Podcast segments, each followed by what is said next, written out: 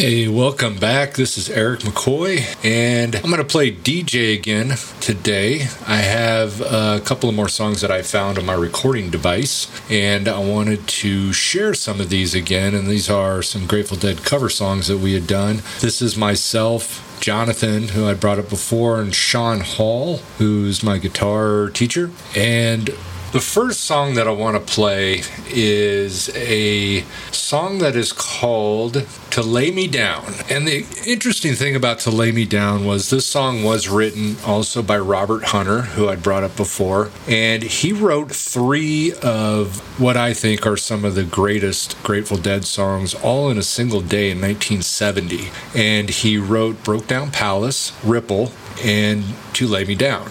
And all of these were written on the same day, which is a pretty talented ability as far as I'm concerned. So, Robert Hunter wrote in his forward to the complete annotated Grateful Dead lyrics, he wrote, And I wrote reams of bad songs, bitching about everything under the sun, which I kept to myself. Cast not thy swines before pearls. And once in a while, something would sort of pop out of nowhere. The sunny London afternoon, I wrote Broke Down Palace to lay me down and ripple, all keepers, was in no way typical, but it remains in my mind as the personal quintessence of the union between writer and muse, a promising past and bright future prospects melding into one great glowing apocatastasis in South Kennington, writing words that seem to flow like molten gold onto parchment paper. The guy definitely had an interesting vocabulary. I was reading this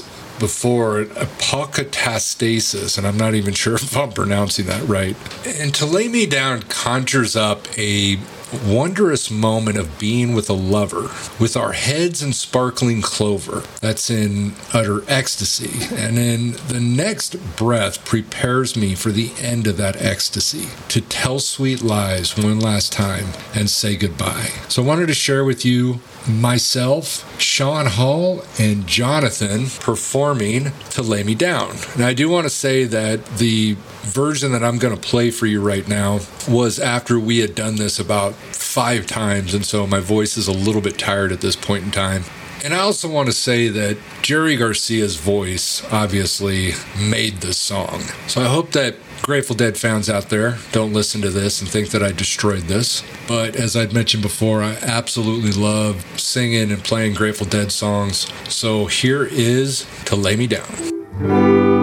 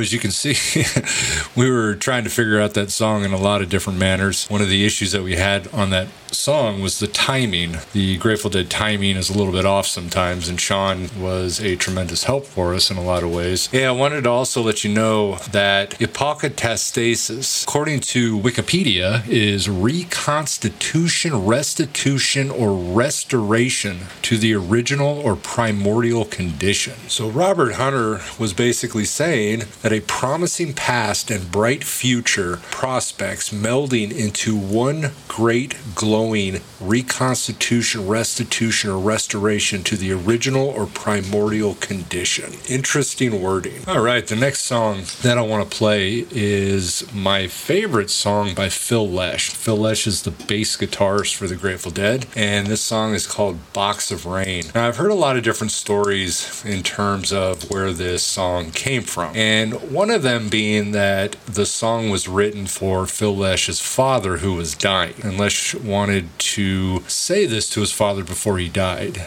And he wrote the music, recorded it, and gave the tape to Robert Hunter. Hunter listened to the music and wrote the lyrics after listening to the tape a few times. Another story that I'd heard was written by somebody who apparently had met Jerry Garcia, and he tells a different story. And his story was that the band went on a camping trip one time and they were walking on the beach and they found a small wooden box that was abandoned. When he opened it, they found a lizard that was living inside it. So they took it back on the bus with him. And later that day, while the box with the lizard in it was left on a table on the bus, Phil took a nap. And apparently he had a very strange, trippy dream that had to do with his father. And when Phil woke up, the lizard was dead, but it was lying on his chest. And nobody really knows how it got out of the box, but after that, it rained nonstop for six days. So, whatever the meaning behind this, um, apparently it did have to do with his father. And like I said, this is one of my favorite Grateful Dead songs that was written by Phil Lesh and sung by Phil Lesh.